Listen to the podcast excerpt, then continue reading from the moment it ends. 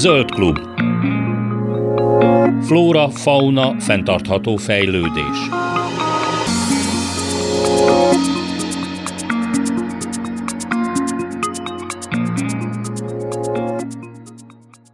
Kellemes délutánt kívánok, Laj Viktória vagyok. A vonalban van velem a Talpalatnyi Történetek blog szerzőpárosa Kocsis Dóra és Német Edvárd. Szerbusztok! Jó reggelt kívánok! Jó reggelt! És hát itt tulajdonképpen amellett, hogy blogot írtok, itt vezetitek az élményeiteket, a tapasztalataitokat utazásról, fenntartható életmód, életmód vagy életvitelről.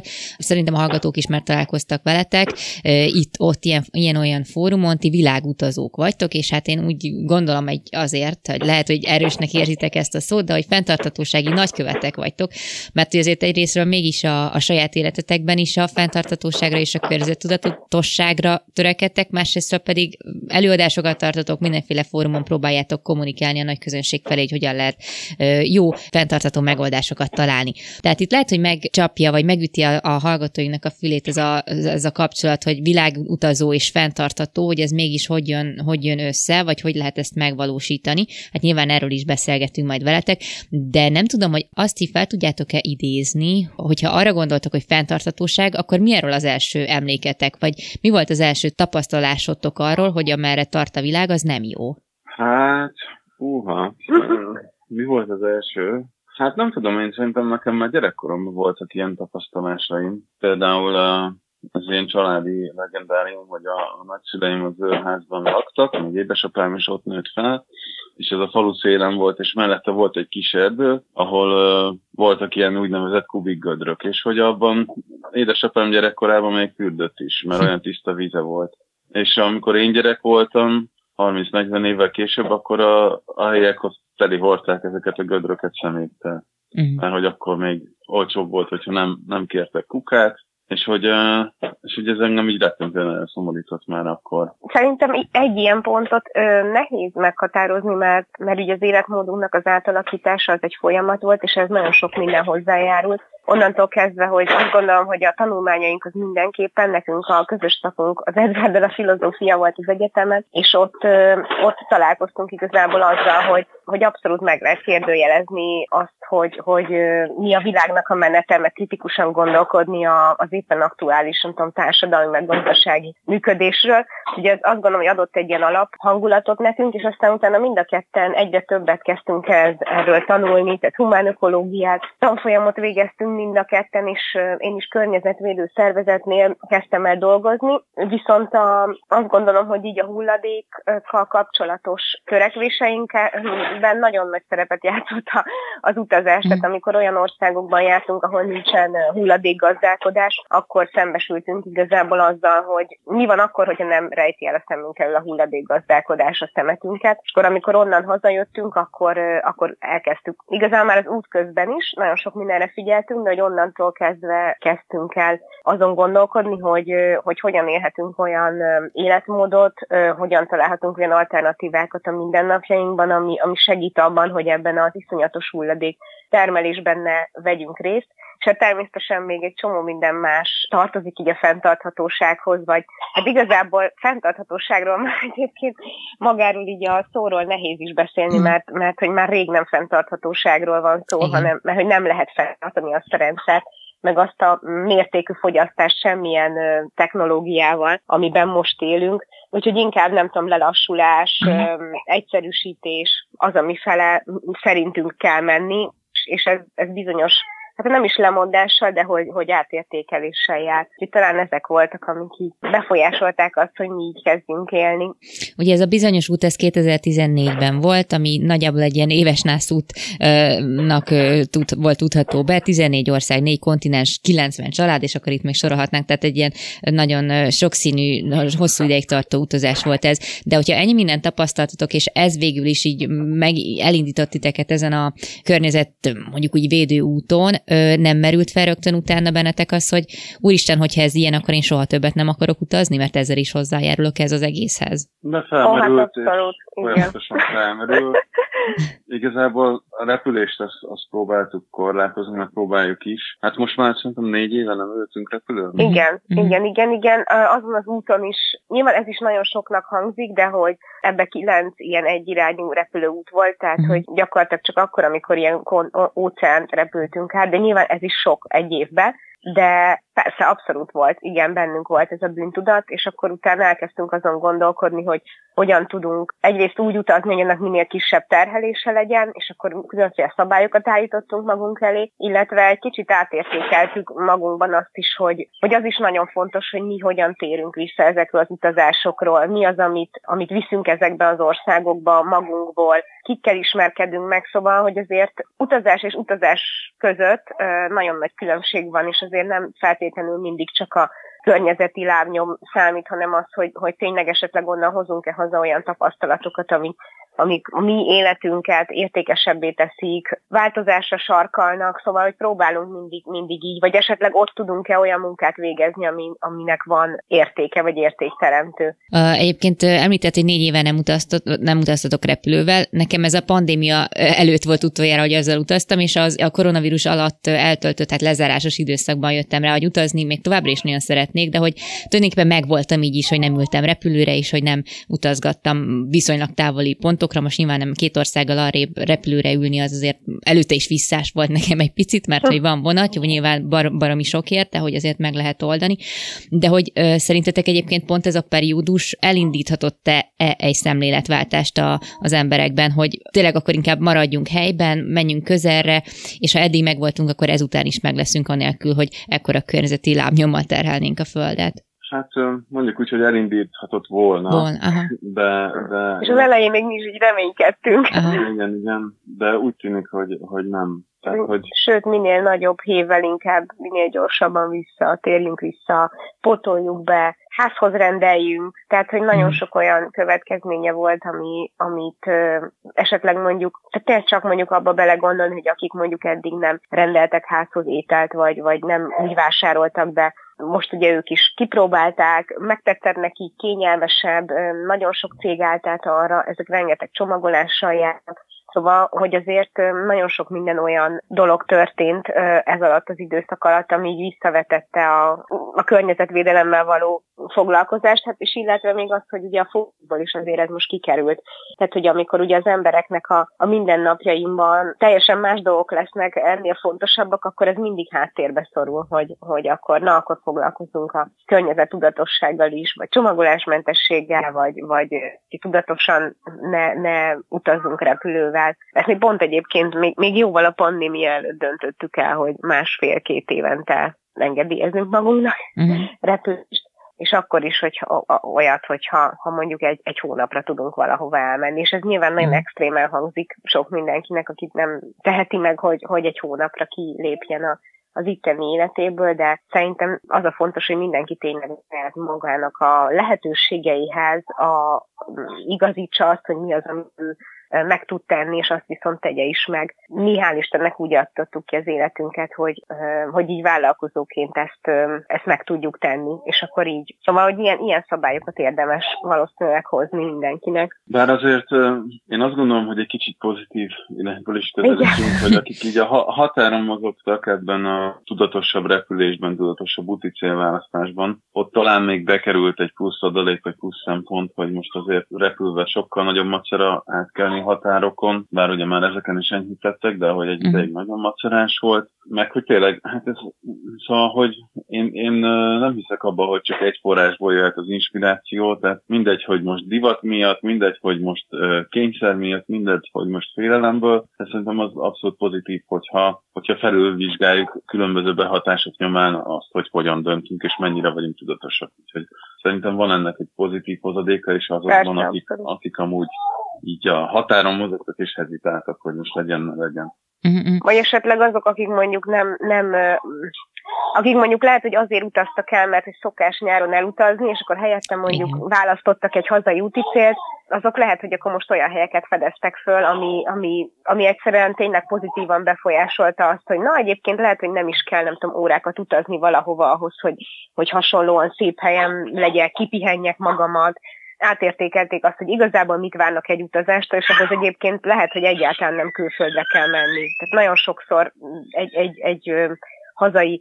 szálláshelyen is ugyanazt a, a, az élményt lehet szerezni, mint hogyha valaki messzire megy, de nagyon sok mindenkinek macera az, hogy, hogy elutazik valahova, és, mm. és, és talán mondjuk ebbe igen, abszolút pozitív volt mm. ez az időszak.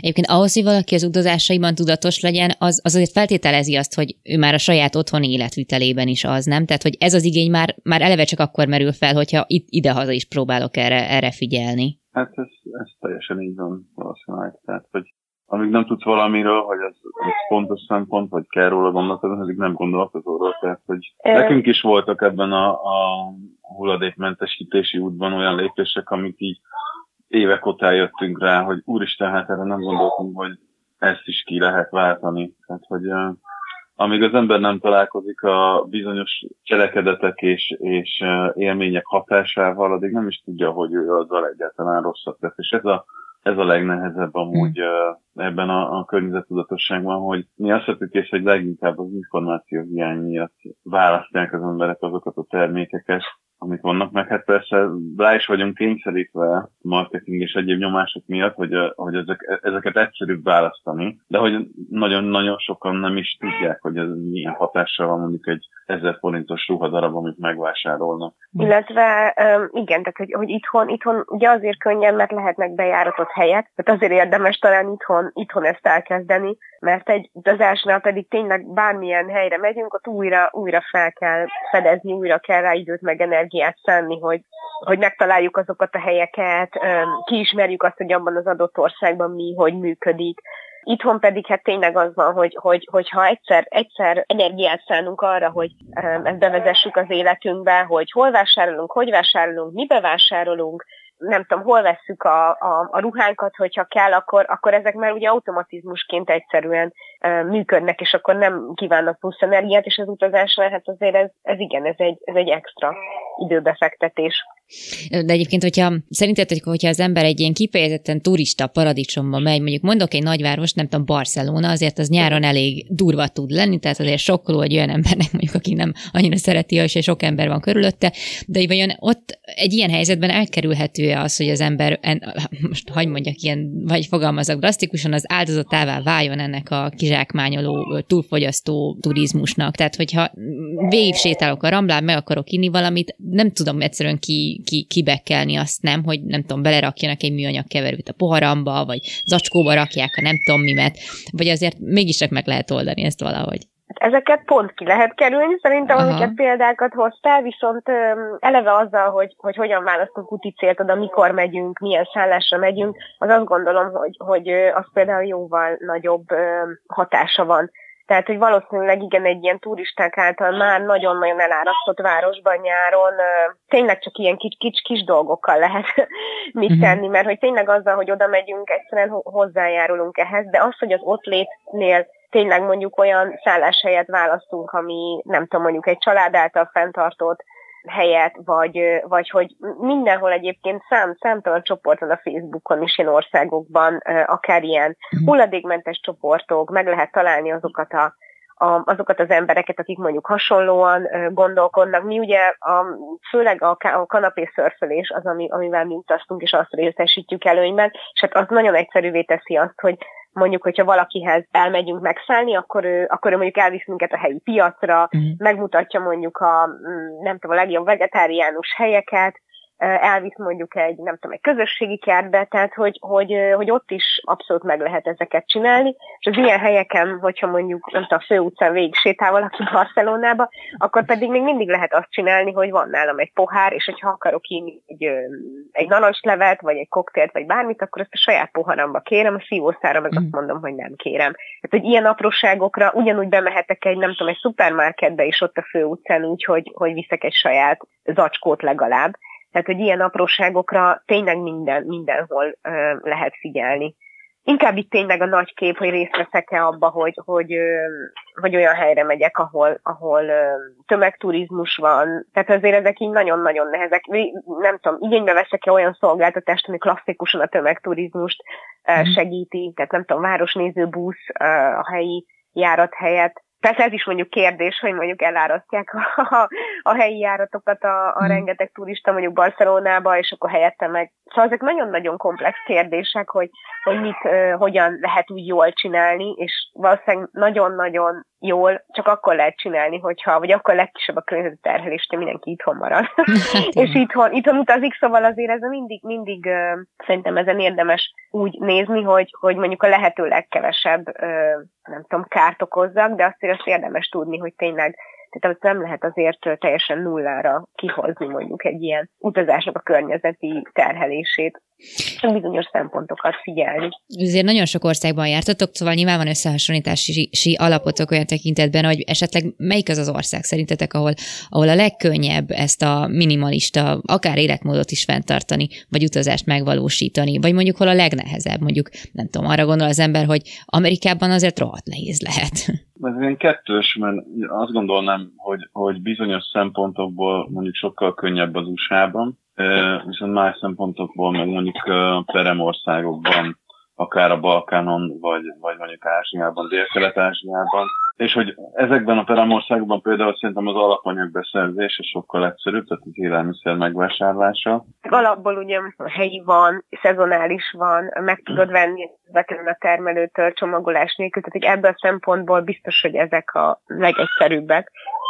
Illetve ugye az emberek tehát hogy az eszköz használat is szerintem sokkal, sokkal kevésbé sok technikai dolgot vásárolnak, mint a nyugati országokban. De egyébként, ugye... Viszont az usa is meg lehet, tehát hogy, hogy a hulladékmentességet azt, azt például meg lehet valósítani, de sokkal több energiabefektetést igényel, meg, meg azért, azért az tényleg drágább egy kicsivel. Tehát, hogy, uh-huh. hogy elmenni mondjuk egy, megnézni azt, hogy éppen amikor egy X városba vagyunk, ott, ott mikor van helyi termelői piac, és mondjuk ott vásárolni valamit, azért az jóval drágább, mint bemenni a legolcsóbb ilyen óriás szupermarketbe, ahol minden be van csomagolva, de egyébként pont a, a blogunkon is mindig, amikor megyünk egy-egy helyre, akkor, akkor utána írunk egy beszámolót, hogyha valaki szeretne abban az adott országban figyelni ezekre, akkor, akkor hova érdemes menni, hogy érdemes vásárolni, mit érdemes magunkkal vinni, mi az, amit lehet, nem lehet, és például Ukrajnában is kifejezetten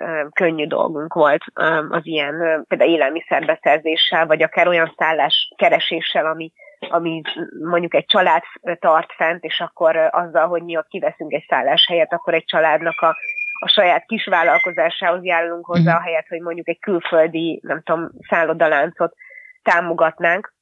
Úgyhogy ilyeneket szerintem egyébként minél, mondjuk így, hogyha nagyon egyszerű, tehát minél keletebbre vagy délebbre megyünk, ez annál, annál egyszerűbb, és minél uh, gazdaságilag fejlettebb országban annál, uh, annál nehezebb. De mi az tulajdonképpen, ami szerintetek mindenféleképpen eszenciális, hogy az embernél legyen, hogyha, hogyha minél kevesebbet szeretne kint akár vásárolni vagy fogyasztani? Tehát, hogy milyen alapperszerelés kell ehhez mondjuk? Hát egy kíváncsi lélek, aki, aki beéri a, látottak tapasztalásával, uh-huh. és nem vágyik tárgyakra és, és fogyasztási javakra, de amúgy meg egy kulacs. A, a kulacs az a leges legfontosabb, tehát hogy tényleg a PET palackokból egyszerűen hogy úgymond Dunát lehet rekeszteni, de tényleg érdemes mondjuk, hogyha valaki olyan helyre megy, és na, tényleg nagyon szeretne erre figyelni, lehet ma már víztisztítót venni, mi is ezt vittük az egyéves utazásunkra, és akkor így meg tudtuk inni a csapvizet is olyan országokban is, ahol ez, ahol ez eredetileg nem javasolt, érdemes szerintem vinni egy, egy nagyon-nagyon könnyű kis, nem tudom, függönyzsákot, hogy legalább a, a, a műanyag zacskókat, azokat ne használjuk, vagy hogyha pékségbe veszünk, akkor tudjuk abba kérni a pékárút, esetleg egy kis összehajtható dobozt, hogyha tudjuk azt, hogy, hogy szeretünk mondjuk úgy ö, enni valahol, hogy, hogy, ö, hogy esetleg lesz maradékunk, vagy egy mondjuk egy piacon megkóstolni valamit, és akkor azt mondjuk nem a műanyagba fogjuk kérni, hogy ilyen apróságokra mindenképpen érdemes figyelni, de a kulacs, az, az azt gondolom, hogy igen, tehát az a, az, az, a, az a legegyszerűbben, tehát a, a, a vízfogyasztásból származó műanyag, egyszer használatos műanyag termelésnek a kikerülése az a leg, legegyszerűbb, és fontos utána nézni egyébként, hogy valóban igaz-e az, hogy mondjuk nem iható a csapvíz, uh-huh. igen, és, és, és mondjuk vinni igen magunkkal ilyen víztisztítót. Uh-huh. Igaz, ezt gondolom a higiéniai dolgokra is, mert ha jól tudom, akkor ti magatok készítitek a, a dezodor, sampon, egyebeket, vagy hát saját készítés, vagy itthonról hozzátok, de hogyha az ember nem is magának csinálja meg, de azért, hogyha visz magának, azért ilyen újra tölthet. Tehát egy flakont újra lehet tölteni többször is, hogyha jól gondolom, amit mondjuk itthonról haza elviszek, és vissza is hozhatom magammal, és tovább használhatom itthon. Persze, abszolút. Tehát, hogyha valaki mondjuk nem, nem szereti nyilván magának csinálni a, a szilárd samponját, vagy, vagy mondjuk e, ezeket azért már nem kell magunknak csinálni, mert rengeteg kisvállalkozás van itthon is, akik ezeket készítik, akkor lehet azt is, hogy legalább akkor a nagy ö, samponból mindig ugyanabba a kis flakonba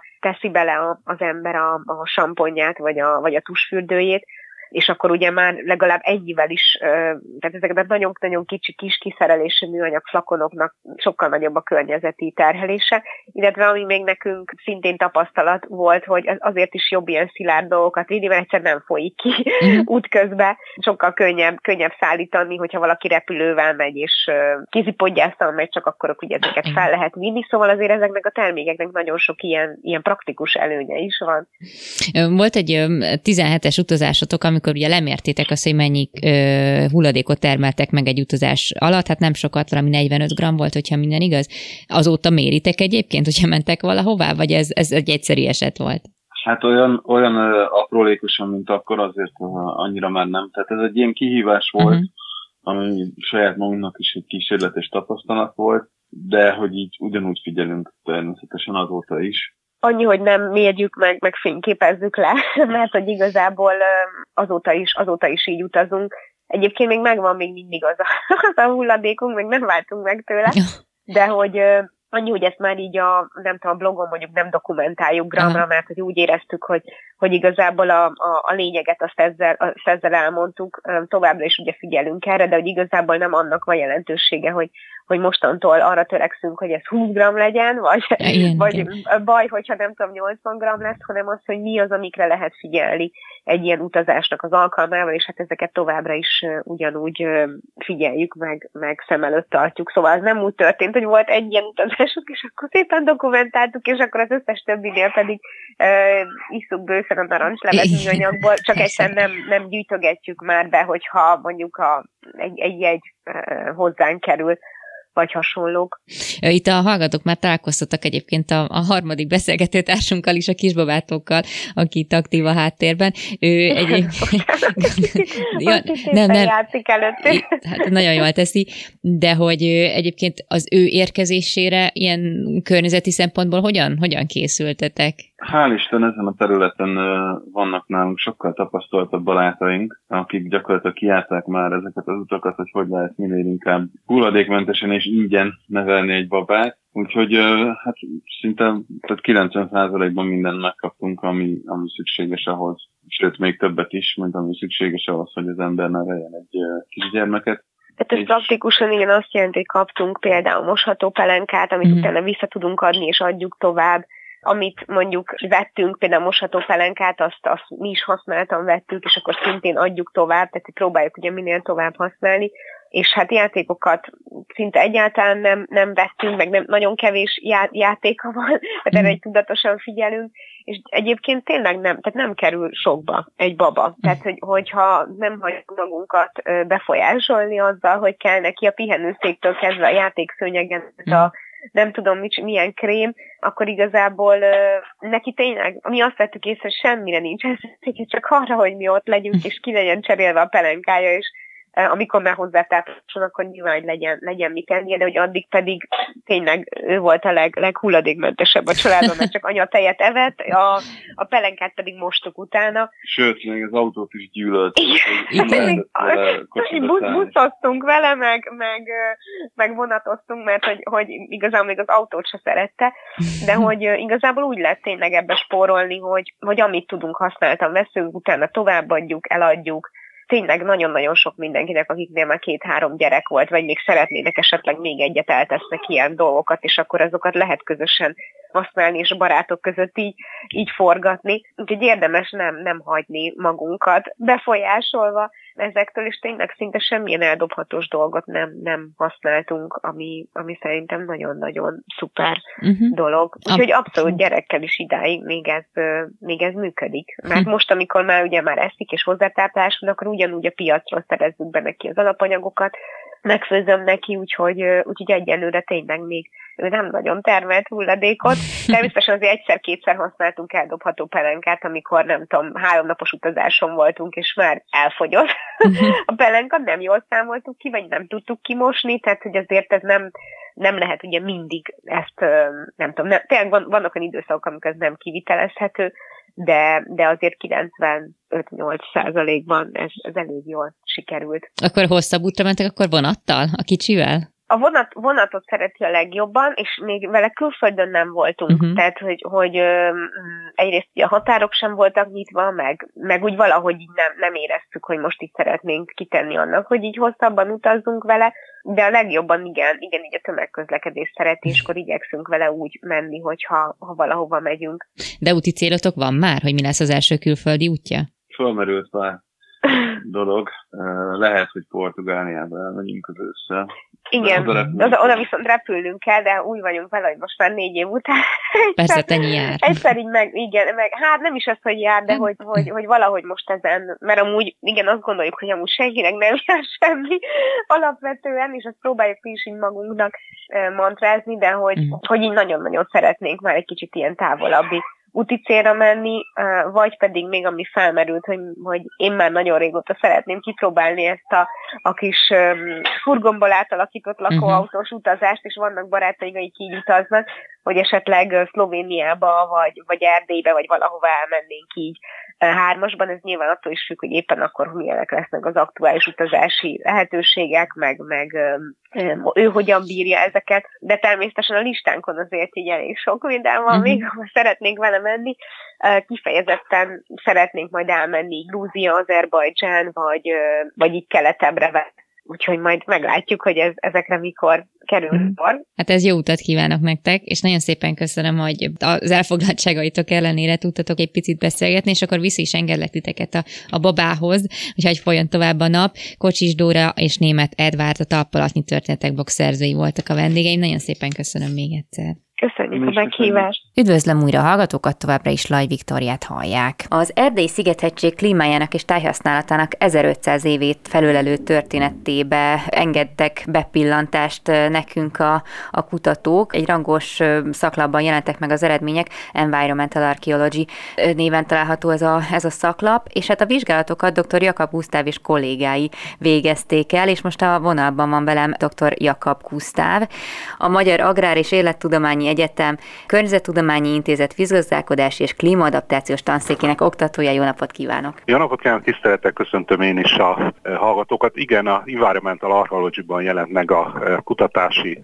eredményeinknek, illetve a kutatási programunknak a legújabb eredménye, vagy részeredménye. Ugye ez a Environmental Archaeology, e, érdemes lefordítani ezt nevét, ez egy környezet régészetet jelent. Tehát ugye az emberi múltal, az emberi múltban a környezetre való hatásainkat, illetve a környezetnek az emberiségre, az emberi történelemre, az emberek gazdálkodásra, társadalmakra való hatását a fókuszál e, ez a lap, e, ami ugye eléggé e, égető kérdés, főleg a globális klímaváltozás várható hatásainak figyelembe tételével. Ez egy nagyon népszerű kutatási terület, nagyon fellendülőben lévő kutatási terület mhm. mostanában. Ugye, hogyha ha jól tudom, akkor maga ez a kutatás, amit végeztek, ez egy nagyobb hát kutatócsoportnak, illetve egy nagyobb témát felülelő kutatócsoportnak a, az egyik része volt. Hogyha minden igaz, ez dr. Benkő Elek hozta létre, ez egy nemzetközi kutatócsoport, és a Kárpát-medence középkori környezettörténetét kutatják. Mikor jött ez létre? Milyen kutatóknak, milyen tudományterületeknek a bevonására van szükség ahhoz, hogy Igen, egy helyszínt így vizsgálhasson? 2016-ban indult el ez a kutatócsoport, a Ötvös Lóránt, most Ötvös Lóránt kutatóhálózat Bölcsészettudományi Kutatóközpontjának a régészeti intézetének a e, szervezésében, illetve mhm. vezetésével a kutatócsoportnak Benkőelek akadémikus a vezetője, akinek a szakterülete a középkornak, különösen Székelyföldnek, Erdélynek, e, illetve a például a Pilis hegységnek a környezet története, uh-huh. illetve a történelme, és a kutatócsoportban pedig különböző szakterületeknek a résztvevői vettek részt különböző kutatóintézetekből, illetve oktatási intézményekből, tehát vannak benne résztvevők a Szegedi Egyetemről, az eltéről, a Babes Bójai Tudományegyetemről, Romániai Erdészeti Kutatóintézetből, a Szapiencia Egyetemről, illetve részemről ugye a, a Matéról, a Magyar uh-huh. Agrár és Élettudományi Egyetemről. Miért van erre szükség? Ugye itt eh, ahhoz, hogy e, ilyen történeti jellegű kérdésekre válaszoljunk, ahhoz nagyon sok különböző tudományterületnek a, a képviselőinek eh, részt kell ebben venni. Tehát vannak kutatócsoportban biológus, vannak kutatócsoportban geológus szakember, de muszáj ugye történésznek is jelen lenni. Esetünkben mhm. ugye a Benkőelek az egyik legjobb ismerője a középkor történelmének, középkori Kárpát-medence történelmének, ugye nem írhatunk le történeti okfejtéseket anélkül, hogy ott legyen egy kontroll, ott legyen egy történész mhm. kontroll az egész felett. Maga ez a cikk is erről szól egyébként, ugye nagyon gyakran abba a hibába esnek kutatók, ugye ez a Móriczkás vicc jut az ember eszébe, hogy Móriczkának mindenről ugyanaz jut eszébe. Ugye ma egy nagyon népszerű magyarázat a múltbeli társadalmi, gazdasági és egyéb változásokról, hogy hát bizonyára a klíma okozta. Ugye ez nagyon gyakran erre a következtetésre jutnak, jutnak, ami sok esetben egyébként igaz is.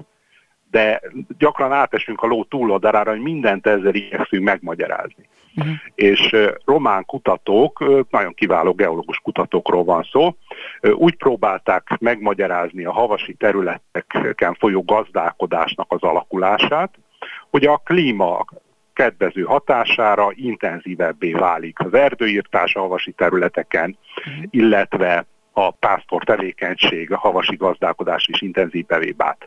Ami valószínűleg igaz is uh-huh. a holocén során, tehát az elmúlt tízezer évben, de az eredményeink alapján úgy néz ki, hogy amikor egy szervezettebb társadalommal állunk szemben, mint amilyen középkori magyar királyság volt, ugye az államalapítás követően, akkor képesek vagyunk valamiféle alkalmazkodási módszerekkel, valami adaptációs mechanizmusokkal felülírni a klímának a hatásait, és függetlenedni ettől. Mi történt itt, vagy milyen vizsgálatokat végeztünk? háromféle adatsort raktunk egymás mellé, hogy meg válaszolni tudjunk erre a kérdésre, hogy mi okozza havasi gazdálkodás intenzitásának a változását. Uh-huh.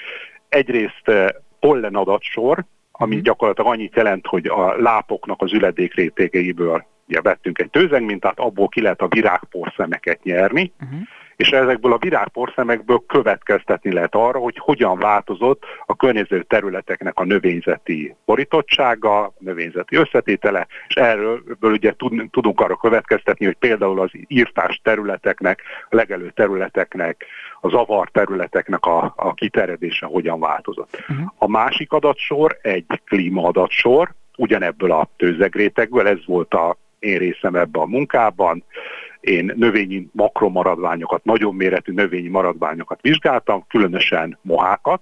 Uh-huh. Ezekből a mohákból tudunk arra következtetni, hogy az egykori talajfelszínnek a nedvessége hogyan változott meg, és akkor ezzel egy ilyen, ilyen talajnedvesség múltbeli változására egy ilyen idősort uh-huh. tudtunk felrajzolni.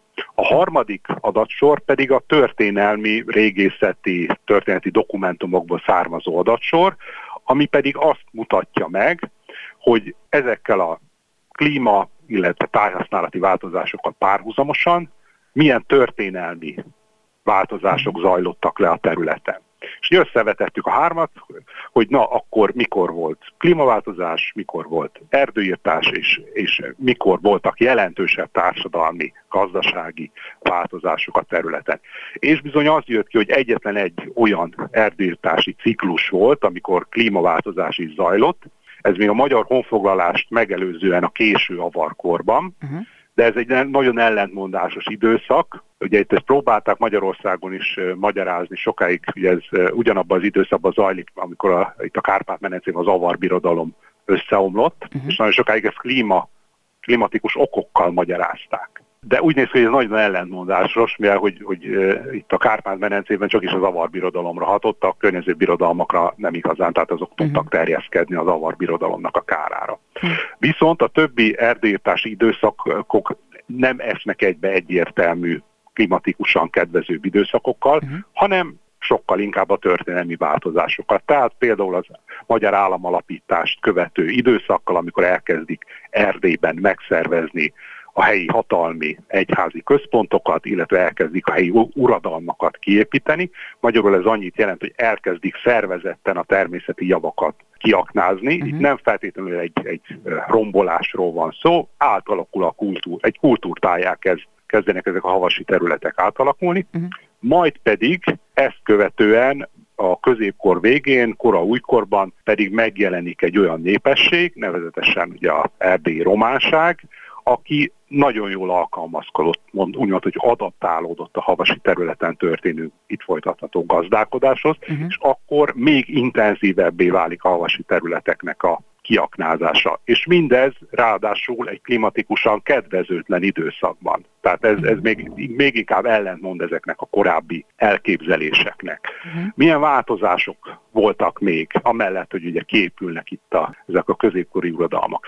Látszik, hogy megváltozik az építészet is Erdélyben, hogy ez a reneszánsz időszakban már nagyobb épületeket, padlásolt épületeket, palolt épületeket kezdenek el építeni, fűtési szokások is megváltoznak. Uh-huh nem csak és kizárólag a faanyag kitermelés céljára vágják ki a, az erdőket, hanem például különböző termékek, eh, fából készült termékekre is egyre inkább megnő az igény, tehát sokkal komplexebb módon kezdik hasznosítani a havasi területeket, és mindez ugye az egyházi, illetve a világi birtokoknak a szervezésében. Mi a cél? Hát ugye egyértelműen az a cél, hogy nagyobb bevétel, nagyobb mhm. adóbevételhez jussanak eh, ezek a központok, és ez az oka annak, hogy ilyen módon megnő a havasi területeknek a hasznosítása. Tehát így röviden összefoglalva ennyi, ennyi ennek a cikknek a lényege. Itt ugye fölmerült az kérdésként, hogy mi ebből a tanulság. Uh-huh. Ugye nagy kihívás előtt állunk itt a várható globális klímaváltozás miatt.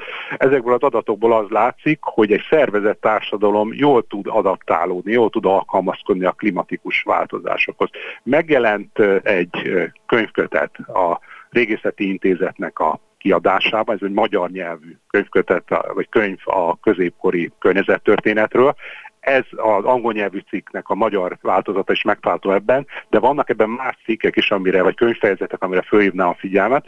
Például az, hogy az Árpád korban hogyan kezdik a vízgazda, hogyan kezd a vízgazdálkodás átalakulni a területen ami egyfajta klímaadaptációt jelent, tehát ezzel tud ugye a gazdálkodás adaptálódni a változó klimatikus viszonyokhoz. Most említette a vízgazdálkodást, hogy hogyan alkalmazkodtak, hogy mondjuk nem tudom, egy, ezekhez mondjuk érdemes visszanyúlni, hogyha a mostani alkalmazkodást vesszük figyelembe? Igen. Ugye amikor a középkori vízgazdálkodásról, vagy az árpádkori vízgazdálkodásról beszélünk, akkor a, még a szakemberek többségének is a foggazdálkodás jut eszébe. Ugye ez a legismertebb igen, igen. vízgazdálkodási forma, ami az Alföldre jellemző. De nem ennyi volt, ez pont a Régészeti Intézetben folytatott kutatásainkból, vagy Régészeti Intézetek közösen folyt kutatásainkból derül ki, hanem gyakorlatilag mindenütt, hogy nagyon sok helyen megjelennek a víztároló tavak, malomtavak, mhm, mhm illetve különböző komplex eh, felhasználású kisebb víztározó eh, tavak. Például rengeteg van, ugye ez, erről olvasható egy komoly tanulmány ebben a említett könyvben, például a Pilis-hegységben az itteni királyi birtokokon, de szerteszét gyakorlatilag Erdélyben is nagyon sok felé találtunk ilyen jellegű víztározó tavakat, amiknek egy részét évszázadokon keresztül tudták használni uh-huh. különböző célokra egyébként. Tehát mi ebből a tanulság? Az ebből egy nagyon, nagyon nagy tanulság számunkra, hogy kis léptékben kellene foglalkozunk sokkal intenzívebben a vízvisszatartásra. Például a WWF-nek van egyébként ilyen jellegű programja, igen, tehát igen, ez igen. nem egy egy, egy nagy novum, hogy, hogy én most ezt itt kimondom, tehát mások is gondolkodnak azért ezen. Ami ért érdekes, érdekesek ezek a környezetrégészeti kutatások, az az, hogy nagyon jó példákat, nagyon jó ötleteket adhat számunkra, hogy hogyan lehet ezt megvalósítani. Miért? Azért, mert a középkorban nem voltak még olyan technikai vívmányok, uh-huh. amiket ma használunk, de nem biztos, hogy túlságosan környezetbarátak. Tehát például nem voltak uh-huh. szivattyúik, vagy legalábbis motoros szivattyúik nem voltak, de más, másfajta vízemelő berendezések azért voltak már középkorban is, de gyakorlatilag gravitációs úton tudták a víznek a mozgatását, elvezetését megoldani, és egészen mai szemmel nézve egészen környezetbarát módon. Tehát erre adhat nekünk néhány nagyon jó tippet, ötletet ezek a, ezek a vízgazdálkodási formák. Csak nem tudom, itt felmerül-e az a probléma, hogy, vagy lehet, hogy már ez nem, nem ez a hozzáállás, de hogy ami mondjuk régi vagy hagyományos tudásnak számít, vagy mondjuk régi technológiának, vagy egy régebbi korban használták, hogy arról azt gondoljuk-e, hogy az elavult, az nem jó. A mostani fejlettségi szintünk az a legjobb, amit ki tudtunk hozni magunkból, és a régiekhez visszanyúlni ezért nincs értelme, mert hogy azok egy elmaradt technológia voltak, vagy nem azokat a technológiákat használták, amiket most mi a legjobbnak jónak gondolunk. Igen, lehet egy kicsi félreértésre adott okot, amit elmondtam, itt nem arról van szó, hogy újra meg kell építsük, aha, vagy aha. újra teljesen ugyanolyan rekonstruálni, úgy szoktuk mondani, hogy rekonstruálni kell ezeket a középkori víztározókat, nem uh-huh. erről van szó. Csak ötleteket kell lehet uh-huh. ebből uh-huh. meríteni. Tehát ezeket modern formában kell megcsinálni. Tehát meg kell nézni azt, hogy ezt a mai kor követelmények megfelelően hogyan lehet, uh-huh. hogyan lehetne legjobban megvalósítani. Említette, hogy klima, kedvezőtlen klimatikus időszakokhoz, hogy hogyan alkalmazkodtak a régi korokban, hogy igazából mi számít kedvezőtlen klimatikus időszaknak? Mondjuk melegebb idő, szárazabb időszakok, vagy itt mit kell ez alatt érteni, és ez milyen időtáv? Itt azt kell látni, hogy többféleképp, többféle adatforrásból tudunk uh-huh. a múlt klímájára következtetni. Ugye van a történészeknek egy adatforrása, amikor különböző írott forrásokból a rendkívüli időjárási eseményeknek a gyakoriságából próbálnak következtetni a klímának a szélsőségeire, uh-huh. és vannak a mi adatforrásaink, tavaknak, lápoknak az üledékét vizsgáljuk, esetünkben többnyire több tíz év átlagának a klimatikus szélsőségeit látjuk. Tehát nem azt, amikor volt egy eh, rendkívüli nagy árvíz, vagy egy nagyon nagy szárasság, nem akkor, amikor több évtizeden keresztül szárazabbá válik az éghajlat, és ez nem is feltétlenül jelenik meg egyébként az írott forrásokban. De a gazdálkodásnak feltétlenül ehhez alkalmazkodnia kellett. Tehát mhm. sokkal inkább a gazdálkodási tevékenységnek a megváltozásából lehet erre következtetni. Tehát ami változásokat, még egyszer, ami változásokat mi ki tudunk mutatni, ezek hosszabb ezek eh, trendeknek minősülnek, tehát néhány évtized változását jelent, vagy néhány évtized klímájának az eltolódását jelenti. Ugye itt picit visszautalva a tanulmányra, hogy négy nagyobb de- deforestációs periódust vizsgáltak meg, és erről nem tudom, felmerült bennem a kérdés, hogy vajon az erdők, vagy az erd, igen, az erdő, mint erőforrás, ezekben a korokban igazából már korlátozottan állt-e a korabeli emberek rendelkezésére, vagy mondjuk ezen a területen, amit önök vizsgáltak, itt ez a probléma nem merült fel? Nem volt még korlátozott. Uh-huh. Tehát gyakorlatilag még itt ma is jelentős erdőterületek, jelentős erdőterületek vannak. Igazából ennek a, ezeknek a fakitermeléseknek, erdőhasznosításnak a megszervezése volt itt egy egy fontos tevékenység. Uh-huh. De igazából ez mekkora terület, ahol ezek, ezek a kitermelések végződtek? Most itt az egész hát igen, régiónak a erdeire hát gondol, vagy, igen, vagy amit, ami... A, ahol önök végezték a kutatásokat, tehát ez mekkora terület? Hát mi ugye az Erdély szigetegységben dolgoztunk, uh-huh. annak is a gyalui havasoknak a területén, ezt térképet magunk elé vennénk, uh-huh. akkor ezt úgy kell elképzelni, hogy ez való Kolozsvártól, Torbától, dél-nyugati irányba elindulunk, és egészen Gyulafehérvár aranyos völgyéig tart ez a terület déli irányba. Tehát egy egész uh-huh. komoly területről van szó. Ez hát Magyarországon azt mondanánk, hogy egy jó megyényi területet fedez le. Itt is részben, a Gyulafehérvári részben pedig a Tordai központú birtokokhoz tartoztak ezek, vagy uradalmakhoz tartoztak ezek az erdős területek. Hm. Nagyon szép lehet egyébként maga, meg maga ez a rész, és úgy olvastam, hogy természeti változatosságokban nagyon, nagyon gazdagok, tehát barlangok, mindenféle természeti kincsek találhatóak ezen a, ezen a területen. Azért gondolom, hogy maga a mintavétel, vagy a, a, a feltárás is már egy nagyon izgalmas és jó munka lehetett. Ö, igen, hát komoly szervezés, hely, például uh-huh. a helyi hegyi mentőknek a vezetőt, aki szintén ugye szerző ebben a, ebben a cikkben, őt uh-huh. kellett megkérni, hogy igen, hogy segítsen a területre egyáltalán kijutni. Ismertük korábban is már, én ismertem legalábbis korábban is ezt a mintavételi területet, ami uh-huh. egy nagyon különleges terület, de a felszereléssel, a fúró felszereléssel való odajutást, a csapatnak az odajutatása azért komoly szervezést igényel. Miért van érdekes ez a terület egyébként? Amit mi kiválasztottunk mhm. kutatásra, ugyanis úgy néz ki, hogy ez a, ez a viszonylag kevés, szinte teljesen érintetlen lábterület tények. Tehát nagyon sok lábterületet, még a híres lápokat is, mint mondjuk a Szent Anatom melletti mohos láp is igyekeztek lecsapolni, valamilyen mhm. módon tönkretenni, de ez a lábterület ez láthatóan érintetlen, tehát nem bolygatták meg ezt a területet, már pedig ezekhez a vizsgálatokhoz nagyon fontos az, hogy ne befolyásolja, ne okozzon hibát, ne legyen hiba lehetőség abból, hogy próbálták lecsapolni, vagy csatornákat beleásni ebbe a területbe, ugyanis akkor megváltozik a felszínnek a nedvesség, és pont ezekre, ezeknek a klimatikus változásoknak kimutás, kimutatására már, ez már nehezebbé válik. De egyébként a pollen maradványok is leginkább az ilyen lápos területeken vizsgálhatóak? Igen, igen. Tehát itt ugye, hogy kicsit kanyarodjunk vissza itt a módszertani részhez, hogy mi alapján lehetségesek ezek a vizsgálatok, akkor itt ugye arról van szó, hogy az ilyen lápos területeken, de hasonló viszonyok vannak esetleg állandó vízű tavaknál is, oxigéntől elzártan, levegőtől elzártan, esetleg savas kémhatás mellett ugye nagyon alacsony a mikrobiális aktivitás. Magyarul hmm. arról van szó, hogy, hogy az eltemetődött anyag az konzerválódik.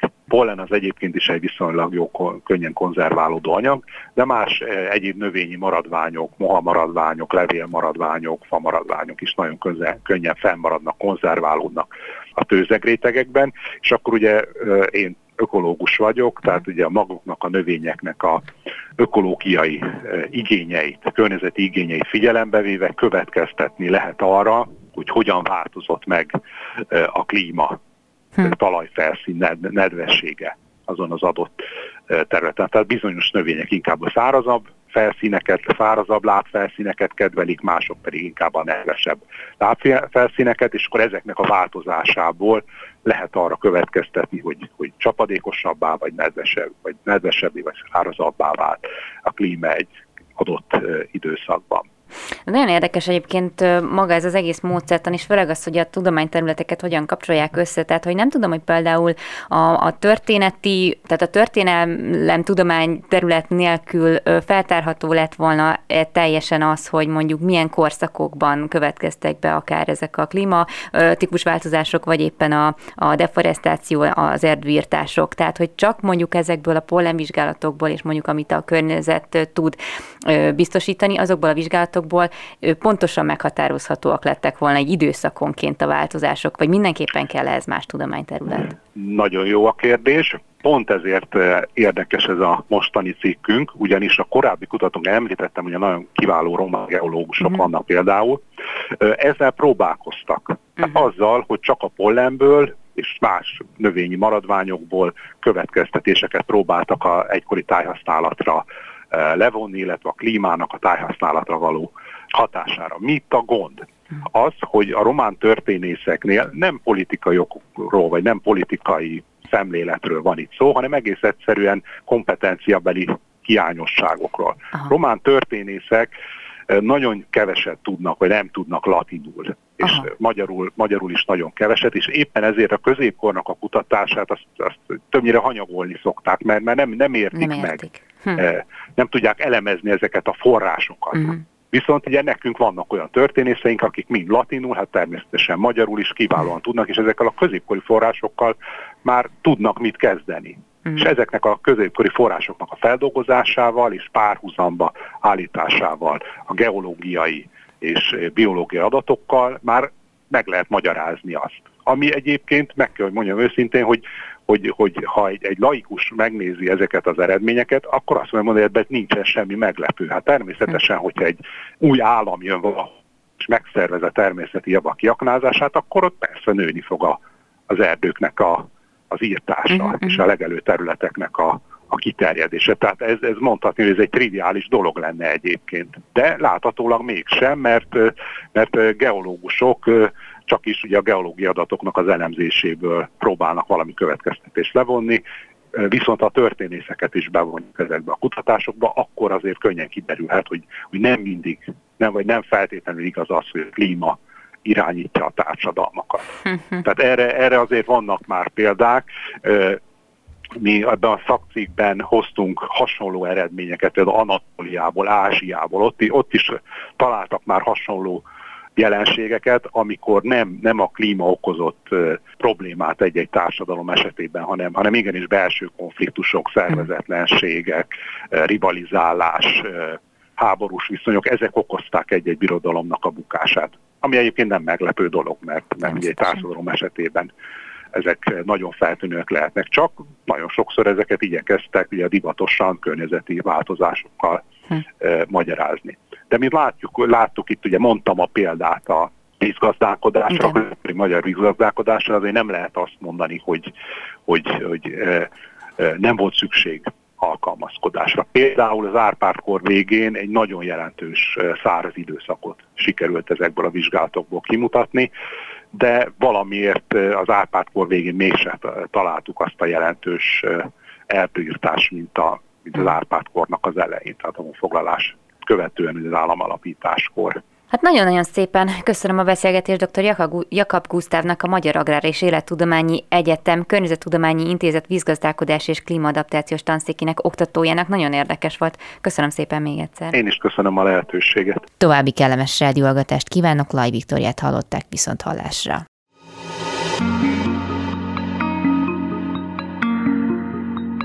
Flóra, fauna, fenntartható fejlődés. A Zöld Klub adását hallották. Thank you.